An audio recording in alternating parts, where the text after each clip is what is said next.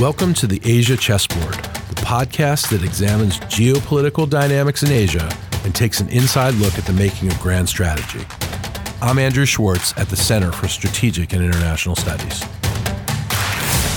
This week, Mike is joined by David Shambaugh, professor at George Washington University, to discuss his new book, Where Great Powers Meet America and China in Southeast Asia. The two start with a discussion about how US China relations have gotten to their lowest point since normalization, and how Southeast Asia has become an open field for competition. Is China's inevitable rise in the region a false narrative? Why is US engagement in Southeast Asia underappreciated? Welcome back to the Asia Chessboard. I'm joined by a friend and colleague, one of the most important scholars of China and Asia in the United States, Professor David Shambaugh of George Washington University, and the author of a new book, which is gaining a great amount of attention here and in the region. The title is Where Great Powers Meet America and China in Southeast Asia from Oxford University Press. We've had the pleasure, I've certainly had the pleasure of knowing and, and learning a great deal from David over the years. We exchange courses. I teach occasionally for him at George Washington, and he he occasionally teaches for me on on Deng Xiaoping and Chinese leaders at Georgetown. I've had the great pleasure of traveling to, to China with David and benefiting from his incredible network and insights there.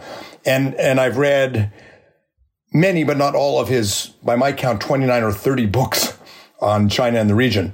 Um, and we're going to turn to Southeast Asia in a moment, uh, David, but I, I, welcome. Uh, but I always like to start for our audience explaining how you became the David Shambaugh we know as the China scholar, uh, policy expert with experience in the NSC and teaching and prolific writer on China and the region. So uh, how'd you get into China? How'd you get into this whole field? Oh, goodness. Um, well, reflecting back on it, it actually goes back to my youth when my parents took me to Asia, to Japan, actually, and Hong Kong when I was seven or eight years old. And uh, also, my older brother was in the American military in Taiwan at the time. And so I spent a summer with him in Taipei in 1960. So I had early physical exposure to Asia, even as a young child, and I still have memories of water water buffaloes. I'd never seen a water buffalo before uh, Taiwan, but they had them across the street from where my brother and his uh, family lived. So that was sort of subliminal. But then halfway through college, I took what is now called a gap year, I guess, and uh, went around the world. Literally went overland all the way until I to Nepal from New York to Nepal, where I had to get on an airplane at that point and fly to Bangkok. Which subway train is that? so I you know, that was um, a year of exploration, and I came back. I got absolutely hooked on Asia during that year, and uh, primarily South Asia. I returned to the U.S., and where I was then in college at the University of New Mexico in Albuquerque, of all places, and decided I wanted to start taking courses on Asia. And I quickly realized, unfortunately, UNM didn't have many courses on Asia. I took all they had in one semester, and I realized, David, if you're going to study this field, you better transfer to a college, university that has a real program in Asian studies. So I shopped around. I also wanted to come to Washington, D.C. And so I applied to all the area schools here in Washington. And at that time, I won't pass any judgment about today, but at that time, George Washington had the first and the best, really, East Asian Studies program, what they called the Institute for Sino Soviet Studies. And Gaston Sigur, who you knew, and was one of my professors. So I transferred to GW as an incoming junior, I guess, and I really began to concentrate on Asian studies and take Chinese language. And then coming out of that year, uh, after graduation, Sigur, in fact, arranged for an internship for me at the State Department. And that led, after a year and a bit more than a year in INR, at the Bureau of Intelligence Research on Northeast Asia, they moved me to Southeast Asia. And then from there, I uh, had the very fortunate opportunity of being recruited by Michael Oksenberg to go work in the National Security Council for him and for Michael Armacost um, as their deputy. Which is really unusual, actually, because you were pretty pretty junior. And the NSC jobs tend to be people with 10, 20 years of experience at least, right? Well, they were the uh, principals. I was their minion assistant, you know, age 25, I think, or 26. And it was an extraordinary experience. It, the NSC in those years wasn't configured as it was when you were the senior director or as it is now. It was a very small shop, the two of them and me.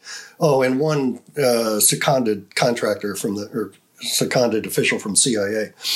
So I had that experience for about a year and a half, and then I went back to graduate school, and then it just snowballed from there. Asia and China, in particular, I did it at at SAIS. You and I have that in common. We both graduated from SAIS, and I went to the University of Michigan, where Oksenberg recruited me to be his PhD student. So you know that's how I got into the field, and from there I suspect, like yourself, it was just a snowball. One thing led to another, and here we are later in life, you know? You work with two of the most important scholar diplomats in modern history, really. I mean, Oxenberger, of course, you were with him, but um, the architect of normalization with China in 79. And then Gaston Sigur may be one of the most important officials in the history of the U.S. Japan alliance brought all his scholarly connections from the Asia Foundation. I, I understand really kind of made the Reagan Nakasone relationship. So you got the best of China and Japan in that time. Sigur absolutely made the Nakasone Reagan relationship. He knew Nakasone personally, and I recall uh, just a vignette. Sigur used to run a weekly seminar open not just to students but other practitioners around Washington. And uh, I remember one week I was able to participate in the seminar as a student, but one week he brought this young Japanese dashing politician and his entourage. He had like 15 people accompanying him, like all Japanese politicians do. and in walked Nakasone. He must have been 30 something years old, long before he became the prime minister. So then, when he became prime minister and Sigur was in the White House working for Reagan, he literally introduced the two of them, and that forged a very good personal bond, and of course, between our two countries and the two governments at that time. So you've been there at the beginning of normalization with China, and now we're at, I think you'd agree, the worst point in U.S.-China relations since then. And I want to, before we turn to your book on Southeast Asia, which is about the U.S. and China competing in Southeast Asia, I want to get your take on China quickly. There's the argument Kurt Campbell and others wrote that we were naive. We basically lost China didn't see this coming. Others have argued, no, it's uh, contingency.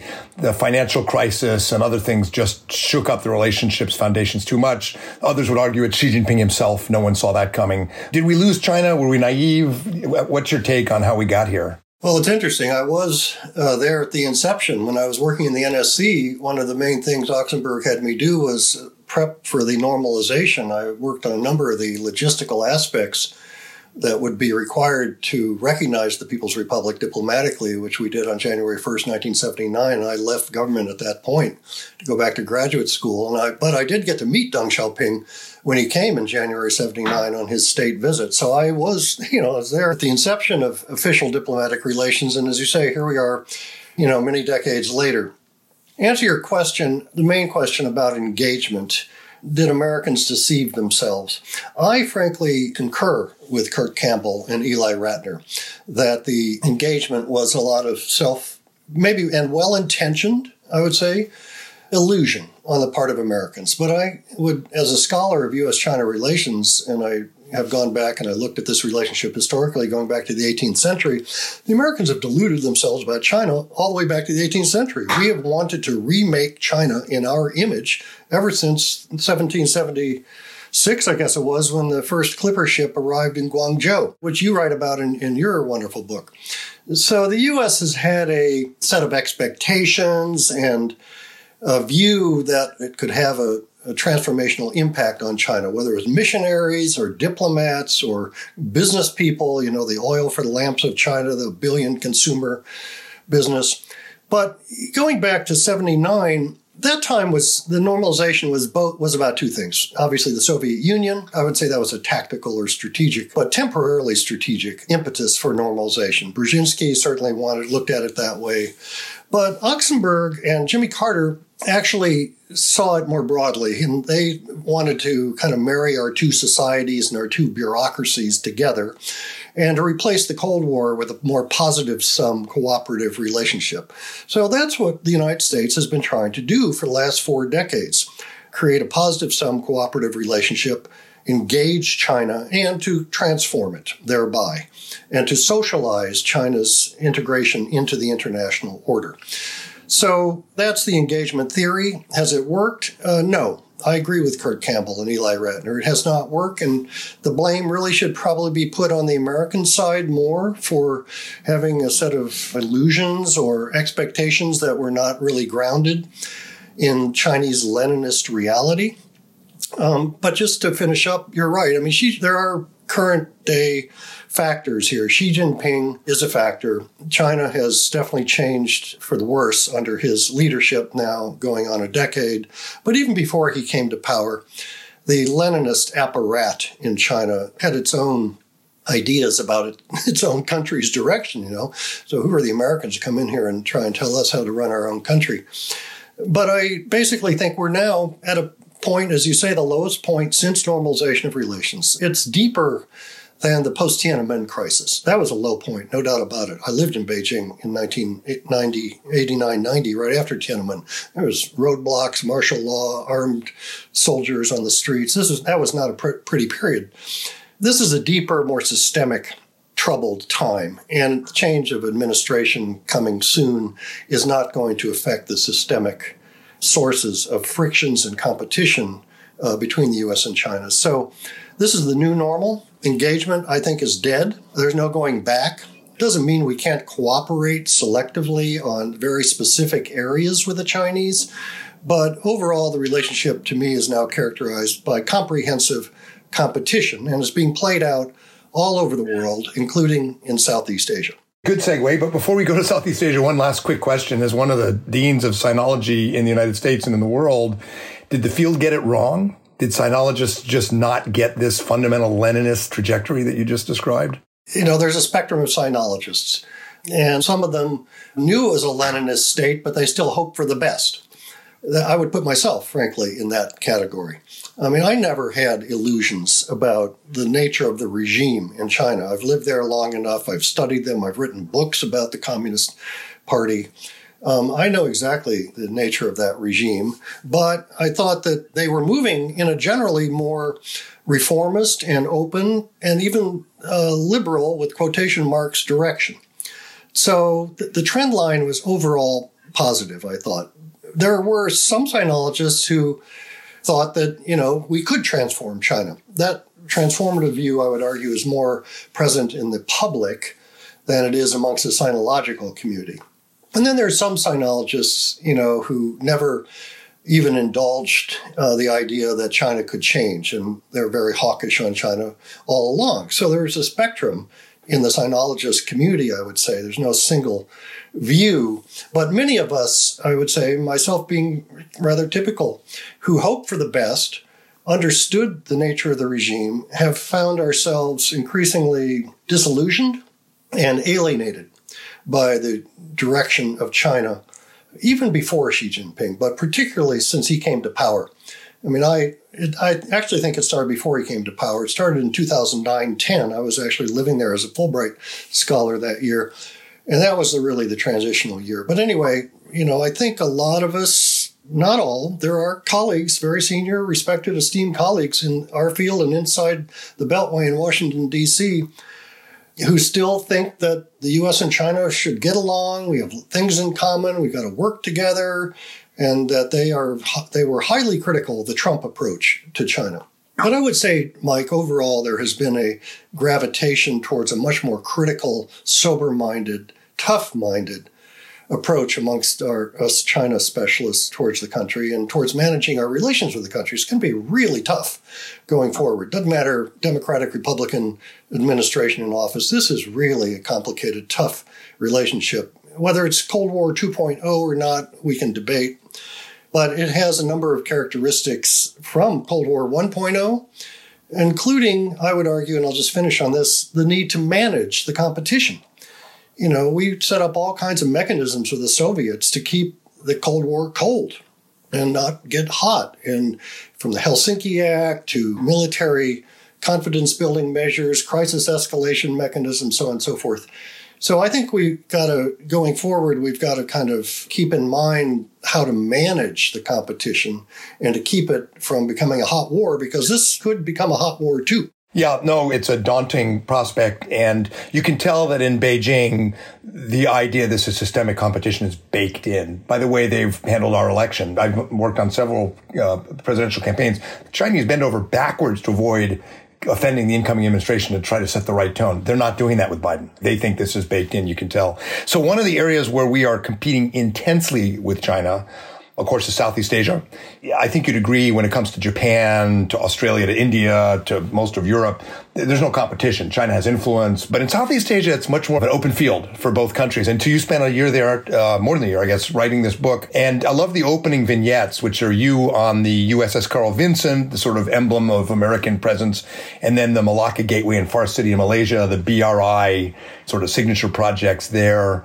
And then you say, emblematic but misleading in some ways. So tell us, tell us the argument of the of the book um, after the time you spent there. How do you characterize in short form U.S. Uh, China strategic competition in Southeast Asia? Well, the day I got off the plane in Singapore, where I went out there on a sabbatical, uh, which is what facilitated this book. And instead of going back to China on this sabbatical as I had previous ones, um, I thought, for various reasons, including the atmosphere in China under Xi Jinping that we just talked about, I wanted to do something different. And I had a fortunately very nice offer from the Rajaratnam School of International Studies in Singapore uh, to go there. So I thought, why not? So I went there, and um, they were wonderful hosts. I have nothing but great things to say about RSIS as an institution. And I went back the next year, as you say, to the Institute for Southeast Asian Studies, uh, which is a different institution, but also fabulous uh, hosts and great set of colleagues. Anyway, the day I got off the plane, uh, the Straits Times had this big article entitled something like Uncle Sam is dead. Is it time to pivot to Beijing? Or, or some such headline. Rather jarring as an American to read that in the Straits Times. And that was emblematic of what I encountered for the next two and a half years of research in the region. This pervasive narrative about China dominates all the regional media, all the social media, think tanks, public discourse. It's all about China, China, China. And that the region is gravitating to China, uh, bandwagoning, we would say in international relations theory, with China. And it's time to get on the China train. This is just what you know we call a hegemonic narrative. It's just so pervasive and so dominant that it's striking. But I argue in the book, you ask me what are the bottom line arguments of the book. That's one bottom line argument that that is a false narrative. It is not empirically correct. My kind of throwaway conclusion, not throwaway, but my takeaway conclusion, I should say, is that I see China as an overestimated power and the United States as an underappreciated power in the region. And the book is filled with examples of each. And we can go into those in each yeah. case. But the, the bottom line is that perception, you know, it matters a great deal in international relations, and perceptions are not always in sync with empirical realities. And I found that in Southeast Asia. I found the perception of China to be out of sync with the realities of China on the ground. And if you go around the region, you talk to various Southeast Asians in most countries, not everyone, but most countries, they are deeply suspicious of China. And there's a lot of anxiety and, and angst and suspicions, as I say, of China and ambivalence. So the perceptions are public perceptions are one thing, private perceptions are another, and then the empirics of China's footprint across the region really varies by category. And you can say the same, the perception of the United States is that we are, unfortunately, as that Straits Times uh, headline indicated, that we are declining, we're absent, we're, we're going away, you know, we can't be counted on. But if you look go around the region, and I found in the book, the United States has a very deep and broad footprint. I even argue counterintuitively, the American footprint is broader and deeper than China's. Mm-hmm. So there's a counterintuitive takeaway for readers. Yeah, you make the distinction, which I really like, between capacity and influence. And uh, you have chapters on the histories of both American and then Chinese relations and engagement with Southeast Asia going back to the beginning of recorded history in both cases. Longer history for the Chinese, of course. And then you go through the toolkits that each of us bring to this. And in the American toolkit, you talk about capacity. We have you know, business and just a lot of capacity. Maybe say a bit about that. But also, the one part of our toolkit that you're most critical of is diplomacy itself.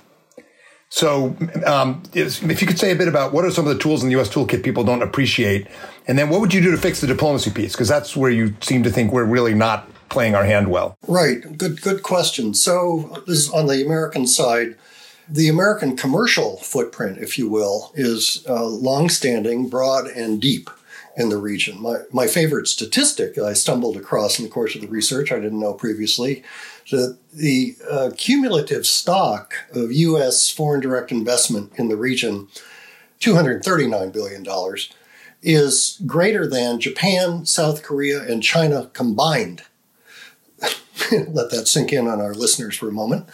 And that the reason is because the U.S. has been investing in the region since the 1950s. So the cumulative stock, very large. But even if you look at the annual investment flows, um, people will be surprised that the American FDI into Southeast Asia is twice as great as China's 25.9 billion in 2018 to 12.9 billion for China. So that's one measure, direct investment. Trade, of course, is a different measure. And there the Chinese have extraordinary trade, $500 billion. In fact, this year, or last year, 2020, ASEAN became China's largest trading partner, overtaking the European Union. So 500 billion, that's a lot. But the Americans have 350 billion in trade, and that's not, you know, small potatoes. So our trade footprint is not insignificant companies. We have 4,200 companies registered across Southeast Asia in a whole range of fields. But I would know one thing about them. If you look at the American Chambers of Commerce memberships in different countries, these are companies, a lot of them are Fortune 500 companies, but a lot of them are smaller facilitative companies in kind of so called new industries in e commerce, in consulting work, and legal work. You know, they're not companies that go out and build things anymore. Um, Bechtel has actually returned to the region after an absence. General Motors, on the other hand, has just closed down uh, building its trucks and cars in Thailand. Anyway, the point is on the commercial side, the Americans are not an insignificant actor. The security side, Americans are just unparalleled. Nobody, including China, comes anywhere near what the United States does with multiple, eight out of the 10, well, seven out of the 10 ASEAN countries, the three where we do not have security assistance, which is the way to put it. It's not military security assistance, which comes in a variety of forms. Anyway, Laos, Cambodia, Myanmar. We don't do much there. We do a little bit, actually, with Laos and Cambodia. Um, but for congressional and legal reasons, we don't engage the Burmese military. But the other seven countries, they all depend on the United States in a variety of ways. So the American security assistance programs, deep, broad, appreciated by the governments, but not appreciated by the publics. This is one of the areas where I say we're underappreciated. Southeast Asians really don't know what the U.S. is doing with their own militaries in their own countries. So then you get to culture and soft power. Tremendous respect for the US still. Students still sent to our universities. American films, you know, different forms of popular culture, very prevalent across the region, including Islamic countries like Malaysia and Indonesia. The weak spot you pointed out, in my view, is diplomacy. Um, we are just, you know, maybe it's a function I keep puzzling to myself. Is this just a question of geography, David? The tyranny of distance? Are we just too far away? You know, it takes a long time for officials to fly from Washington, D.C. to Southeast Asia. It's not like getting on a 12 hour flight to Tokyo or Beijing. It's an 18 hour trip, and then you got to go to multiple countries. So, getting senior officials uh, from Washington to the region has always been a problem. It doesn't matter if it's Republican or Democratic administration. I say in the book that the Obama administration was unprecedented in the attention it did pay. Southeast Asia was prioritized under Obama as in no other previous administration, in my view. But under Trump, it reverted to the mean. And, you know, Trump himself went once, Pence went twice, I think. You know, so showing up everybody will tell you is not just Woody Allen, half of life, but it's critical to the Southeast Asians. The American diplomatic presence from Washington is episodic at best. And then in the region, our ambassadors and our embassies, I hate to say it, are way too insular. First of all, we haven't had ambassadors in several of these embassies during the Trump years. Four years we went without an ambassador in Singapore. Outrageous. Long absences in other uh, embassies as well. But once you have ambassadors and staffs, I have to say, we got great Foreign Service officers, but they're spending way too much time in the building and not out in the societies. I think that's a general trend for the Foreign Service that started, you know, frankly, in the Obama years, not because of Obama, but because security concerns and reporting requirements back to Washington and soft power was being measured by how many Twitter followers the embassy had. And rather than, so I just as a little mental exercise, when I travel in the region, I ask when I meet politicians, whether it's Tokyo or Cambodia, who do you know in the U.S. embassy? And the number of diplomats who they can name short of the ambassador has gone down steadily. On the other hand, I have to say in Southeast Asia, I think we have some of the best and brightest in the foreign service. You know, Dan Kritenbrink the ambassador in Vietnam, for example. I mean, they are rock stars in some of these countries, respected, liked, consulted. So it, it's an uneven picture. And I think my sense is if you were able to unleash the foreign service more mm-hmm. and get them out more, we, they'd be unstoppable because they've demonstrated in certain countries and in certain posts, they really are. No, I agree with you, uh, by the way. And I went to nine of our embassies in the region, top flight individuals and professionals. And I agree with you. They need to be unleashed. And if you talk to them about what are their missions in country and in the region, the one thing I took away is they're not getting instructions from Washington and they're not being unleashed. They're kind of out there, you know, but not knowing really what to do. And this is an asset that is being squandered, I think, or was certainly during the Trump years when I researched this book. So maybe it's a temporary phenomenon, but we got great people in the field. We just got to get more active. And maybe the book will help change that because part of the problem is I think smart young foreign service officers know you can move the dial in a country like Vietnam or Indonesia in a way that frankly is harder to do in China or Japan or Korea.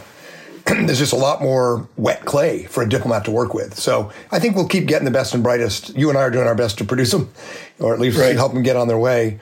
China's toolkit, obviously Belt and Road. The military piece you mentioned, for example, in Thailand, Thailand has the closest military relationship with China of any ASEAN country. And yet that pales in comparison to Thailand's military relationship with the U.S. So you know, projecting forward, where do you? China's doing a lot quickly. Do you think China? Are we at risk of China replacing us as the preferred security partner in a country like Thailand or maybe Malaysia? I think we should worry about it, but I don't think we are. So we should be alert to it. I'm not sure we should be worried about it. But again, proximity is not unimportant and price is not unimportant. Chinese weapons, which is only one part of security assistance, are far less expensive than American weapons. So the Thais have bought a couple of submarines from the Chinese in the last couple of years. Um, they bought 50 tanks, um, one type of tank. They've bought 30 another type of tank, a lot of uh, armored personnel carriers. They've got a factory, actually, the only one outside of China in any other country for the production of joint munitions in Thailand. And I'm told by a Chinese military officer who knows that that's basically an assembly factory for APCs exported from China. But anyway, the Thai Chinese military relationship getting awfully close. Part of the reason is because after the 2014 coup and the congressionally mandated sanctions that we had to put on Thailand that affected the military, U.S. military relationship with Thailand. Not completely. Cobra Gold continued, but not on the scale it did previously. So the Thai military, well, Thailand itself, ethnically, you know, 40% of Thais trace their ethnicity, their ethnic heritage to China. And there's the Thais view China quite positively. There's not a great deal of ambivalence in Thailand. There's some, but not like you find in other Southeast Asian countries. So the military piece of it, and there's joint exercises, there's intelligence sharing now ongoing. And I was told by one source that 40% of the Thai officer corps now have had some form of military training in China. Yeah, you know, what does that really mean? Maybe it means going to a course at the Chinese NDU, which is what I think mainly it does mean for two weeks. That's not really military training. But nonetheless, the Thai Chinese military relationship is uh, something for the U.S. to really be alert to, follow, and counter. Whereas the U.S. Thai military relationship goes back generations. We have trained tens, if not hundreds of thousands of Thai officers in our facilities. Uh, we have, well, an alliance. That's another question. Alliance in quotation marks between the U.S. and Thailand. But in other countries, Malaysia, similar. They have an intelligence sharing relationship. They have been importing Chinese littoral combat ships and some tanks and some APCs. So there's an equipment dimension to the Chinese Malay security relationship. Uh, apparently, Malay officers are not going up to China for training.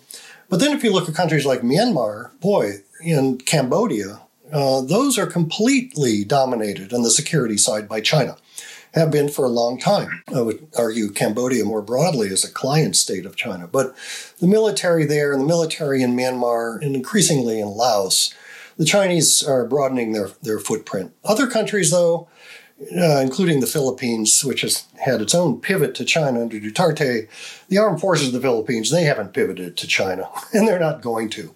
Indonesian armed force, the TNI, no, they're not going to pivot to China. Uh, Singapore, they're not about to pivot to China, and so on. So, you know, the Chinese security uh, footprint is not strong, but it's growing like it is other parts of the world, and we got to keep our eye on it and counter it. You described China's intentions, I thought, tell me if this is not a fair characterization, as securing its uh, interests in the region, in Southeast Asia. But when I look at the island building in the South China Sea, for example, I see more than that. I think China is creating a bastion for its submarines. It's threatening Japanese and Korean sea lines. I mean, what China is doing is fundamentally revisionist in a broader Asian context, particularly vis-a-vis U.S. presence and alliances. Do you think? Do you agree with that? And do you think your counterparts in Southeast Asia see that, or are they looking at almost entirely in, in terms of the localized challenges they have with China? Well, good question. I think all three parts to your question are, are correct, actually. So I argue in the book that the Chinese island building and their claims to South China Sea, that's a kind I argue is an autopilot default move by the PRC because they've always claimed it and now they're trying to actualize it. So my interpretation is that's kind of a um, nationalistic slash bureaucratic motivated set of claims and but the geostrategic dimension that you just put your finger on and the sea lanes that run right through the South China Sea after they come down through the Malacca Straits, right? Through which something like 50, 60% of the world's uh, energy supplies pass and about 40% of the world's merchandise trade pass. You know, this has serious strategic consequences, their island building, and should they deploy military forces to those islands, which they haven't really done yet, you know, it could well come, but they haven't done it yet.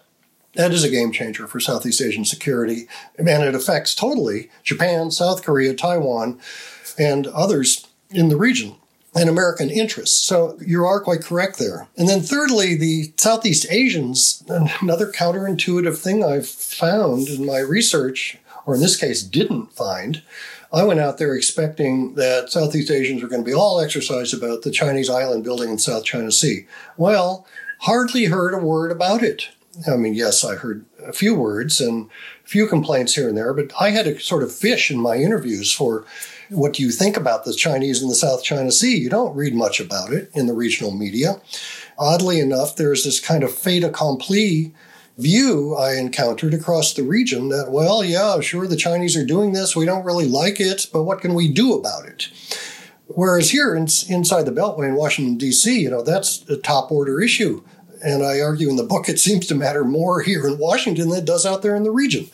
Maybe I'm wrong about that, but that's the impression I got. There's just a sense they don't like it, by the way. These and there are five other claimant countries on the South China Sea, and they have real disputes with the Chinese. But there's this sort of what can we do about it reaction. So it was kind of something I didn't anticipate finding. So when you talk to Southeast Asians about China, South China Sea is not at the top of their list of concerns. But at the end of the day, the geopolitical consequences are not an accident, right? I mean, when you and I were in China, you invited me to go with you. We went to the Academy of Military Sciences. We were briefed on the near sea doctrine and China's maritime strategy. And, uh, you could see there, there was clear intent to have a dominant position in the maritime domain, which was about more than just autopilot, right? There's a larger strategic uh, challenge here. But it sounds like the Japanese and the Australians and the Americans are awake to that challenge. But in Southeast Asia, there's a kind of fatalism almost. Yeah. Yeah, I think that's a fair summation. And I also think within China, what you and I heard at the Academy of Military Sciences that day is indicative of a divide between the Chinese military and you might say the, the foreign ministry and the civilian side. The civilian sides, you know, they look at the South China Sea and they see a geographic region that has been claimed since the 1920s, and it's China's, and it's their job to kind of go out and enforce that claim. The PLA does not view it that just that way. They view it the way you just indicated. So it's both, I think. It's not either or, it's both. You start the book with a caveat that there are other important players like Japan and India and Australia and Canada and France and Britain. And then at the end of the book, you have, you know, different scenarios for the future. The US China competition in Southeast Asia. And what I wanted to ask, because you don't touch on it in detail, is how those other actors affect that. Because in our toolkit, of course, one of our greatest assets is our alliances with other major maritime powers like Japan and Australia. And then, of course, the relationship with India. How would your future scenarios for US China competition in Southeast Asia look and if we were able to really harness the quad or you know take advantage of a set of you know asia is multipolar in many ways and you add up us japan australia india that's more investment economic power naval power than china has even in southeast asia but maybe it's too hard to do you don't go into much detail about it but how do you see the extra powers in the region dealing with this competition it's not just the us china game as you point out in the book Excellent question. And if the book has a weakness, I'm sure it has many weaknesses and things I should have maybe written more about. It's this dimension of these other middle powers and other actors in the region. In fact, I did contemplate a whole other chapter just on that. But I decided not to do so. But nonetheless, they are vital to the future of the region. And it's, they are the sweet spot, or they, they will help Southeast Asia get to the sweet spot that the Southeast Asians want. The Southeast Asians really do not want to be caught in this kind of superpower pincer between the Americans and the Chinese. That is not their sweet spot. Their sweet spot is traditional hedging, multi you know, I call it they're almost polygamous in their behavior with various countries. The more countries in the region, the better, as far as the Southeast Asians are concerned. So they are trying to dilute, if you will, the American and China pressures and the competition between the US and China, the geostrategic competition, by bringing these other countries in. That's been the element of ASEAN centrality really for some time. But I would argue, to answer your question, that is very much an American interest too. That's what the Southeast Asians want. The more Japan, the more South Korea, the more India, the more Australia, the more EU, the better. Well, I would argue that uh, I would agree with you. That's precisely better for the United States too, because these are allies of ours and partners and friends. So if we, it's a multiplier effect. If those countries are involved, whether it's commercially, strategically, diplomatically, educational exchanges, soft power, doesn't matter the domain their involvement, these are countries that basically hold Western values, right? And they are allied and, and, partners of the United States. So that's a multiplier for the U.S. So I think we, part of our American strategy going forward, should certainly work with all 10 ASEAN countries individually and collectively, but we got to work really hard, not just with the Quad, but uh, start with the Quad and then build it out. So you and I are on the same page there. I mean, the most reassuring part of the book uh, as you look at this contest that's heating up between the U.S. and China, as you point out very clearly and, and in great detail in the book, the most encouraging and reassuring part is how much agency Southeast Asian countries have in their own future. Thank goodness for that. And uh, David, congratulations. It's a really great read. I'm sure it's going to get a lot of attention. And I'm glad you were able to, to share some of your time with us and look forward to the next, I guess, number 30 I tried to count how many books you have on the inside of the jacket. I have not read them all, but there's 29 or 30 on there. So look forward to the next one. Well, thanks, Mike, for the opportunity to discuss my book a little bit. Hopefully, I've maybe incentivized a few of your listeners to go out and get a copy, even though Christmas has passed. You know, it's still a great gift for your loved ones. For Chinese Chinese Lunar New Year present. China's Lunar, there you go. And it's on to the next project, actually. Um, actually, I'm just uh, finishing right now and sending off to the publisher uh, next week my next book manuscript, which I'm going back into Chinese domestic politics pretty much. It's a book on China's leaders from Mao to now. So you can look out for that in July of, of this year. I will be reading it, and George Georgetown students beware, I'll be assigning it. Thanks. Great having you on. My pleasure. Good to see you, Mike. Thanks for listening. For more on strategy and the Asia program's work, visit the CSIS website at csis.org and click on the Asia program page.